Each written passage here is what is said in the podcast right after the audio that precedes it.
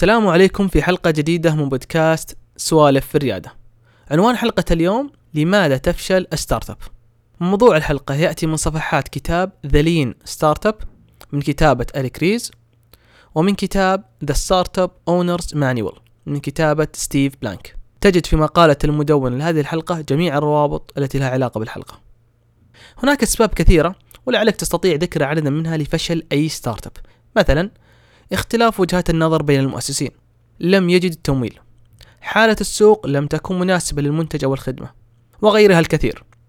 ولكن هناك startup توفرت لهم جميع مقومات النجاح من فريق موارد وحالة سوق ممتازة ولكنها فشلت. لماذا؟ في نظري هناك سببين رئيسيين الكثير منا يغفل عنهما ولمعرفتهما علينا أولا أن نعرف ماذا تعني كلمة startup. فماذا تعني startup؟ أو بالأصح ما هو سبب وجودها؟ يقول ستيف بلانك A startup is an organization formed to search for scalable and repeatable business model يعني ال startup مؤسسة أنشئت للبحث عن نموذج عمل قابل للنمو والاستمرار من التعريف نستنتج الآتي أن startup مهتم بالبحث والبحث عن ماذا؟ عن نموذج عمل قابل للنمو والاستمرار وهذان هما السببان الرئيسيان في فشل الكثير من ال startup على الرغم من وجود فريق مميز، موارد كافية، وحالة سوق ممتازة. دعني أوضح أكثر وأبدأ بنقطة البحث. يذكر ستيف بلانك وأريك ريس أن لمدة طويلة عاملنا startup كنسخ مصغرة من الشركات.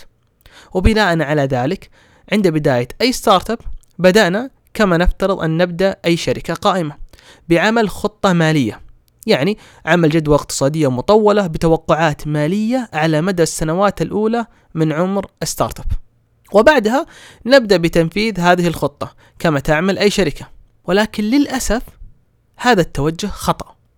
حياة startup لا يمكن توقعها. بالإضافة لذلك الخطة الأولية التي عمل التي عملناها في أغلب الأوقات تتغير كليا عندما نقدم منتجنا أو خدمتها للسوق. والسبب بسيط جدا. startup تبحث. كما ذكرت سابقا في التعريف. بينما الشركات تقضي معظم وقتها بتنفيذ خططها. ولأن لديها بيانات تاريخية تستطيع الشركات عمل تلك الدراسات والخطط المستقبلية. ولكن startup في البداية ليست لها أو ليست لديها أي بيانات تاريخية خاصة بها. حتى ولو اعتمدت على بيانات من الآخرين. لا يجدي ذلك كثيرا لأن كل خدمة أو كل startup له خصوصياته وعوامل تختلف عن بعضها الآخر. لهذا السبب الدراسات الاقتصادية في الغالب لا تجدي نفعا لل startup. في البداية طبعا. إذا إذا كان هدف وجود startup هو البحث ولا يمكنني معاملته كشركة فكيف أبحث عن نموذج عمل قابل للنمو والاستمرار؟ تعمل نموذج عمل باستخدام business model canvas كما يقترح ستيف بلانك. وعملت كورس مجاني عن business model canvas موجود رابط الكورس في مقالة المدونة لهذه الحلقة. ال business model canvas النموذج عندما تعمله باستخدامها سوف يساعدك في أمور عدة. أولا ترتيب أفكارك أو كما تسمى الفرضيات.